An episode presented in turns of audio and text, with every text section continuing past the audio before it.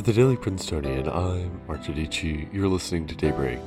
Yesterday, Princeton loosened restrictions on in person undergraduate activities, and Vice President Kamala Harris took control of a migration crisis on the southern border. It's Monday, February 1st. Yesterday, the Office of the Dean of Undergraduate Students released new guidelines allowing student organizations to hold limited in person activities. Under the new rules, activities can be approved if they're registered with ODUS at least five days in advance, and if all participants abide by the social contract. Additionally, the activities must have a set number of attendees, all of whom must be members of the organization. On Wednesday, President Biden announced that Vice President Kamala Harris will be leading efforts to address a recent increase in migrants crossing the southern border. She'll also work to build relationships with Mexico and the Northern Triangle, El Salvador, Guatemala, and Honduras. The announcement comes in the wake of widespread criticism of the administration's handling of an influx of migrant children in recent weeks. The hope is that Harris will be able to tackle both the root cause of the increase in immigration and the challenges it's created for the Biden administration.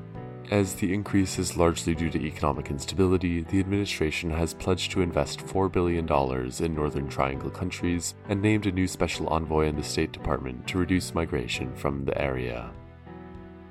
With 90% of the votes counted in Israel's fourth general election in two years, current Prime Minister Benjamin Netanyahu and his right wing bloc of parties is projected to fall two seats short of securing a majority in the Israeli parliament. If this holds, he'll be unable to form a governing coalition without the support of an additional party. Opponents of Netanyahu also fell short of the majority. Either of those blocs could reach a majority with the support of the Arab party, Ra'am. Ra'am hasn't yet decided what bloc they'll support, but Netanyahu's is viewed as an unnatural ally to the Arab Party. The situation creates uncertainty about the future government of the country, which will shape relations with the Palestinians and Arab countries for years to come. In other headlines, a 200,000 ton container ship got stuck in Egypt's Suez Canal, blocking a trade route through which around 12% of global trade passes. It was reportedly knocked off course by strong winds. Dozens of additional vessels are now stuck behind the ship, and Egyptian authorities have reopened the canal's older channel in order to divert traffic until it can be rescued. Dr. Rachel Levine made history yesterday as the first openly transgender person confirmed by the US Senate when she was confirmed as the Assistant Secretary for Health in the Department of Health and Human Services. Levine's nomination became a point of controversy in the battle over transgender rights and drew vocal opposition from Republican lawmakers. The eventual Senate vote to confirm was 52 to 48. And yesterday, the governor of Virginia signed a bill ending the state's use of the death penalty. Virginia has executed more people in its history than any other state, but it's now the 23rd state to end the practice and the first southern state to do so.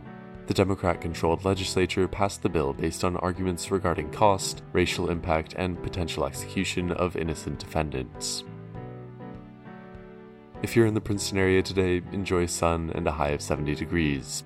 Tomorrow we'll be back to rain. That's all for Daybreak today. Today's episode is written by Eli Costa and Maddie Losted and produced under the 145th Managing Board of the Prince. Our theme was composed by Ed Horan, class of 22. For the Daily Princetonian, I'm Mark Giudici. Have a wonderful day.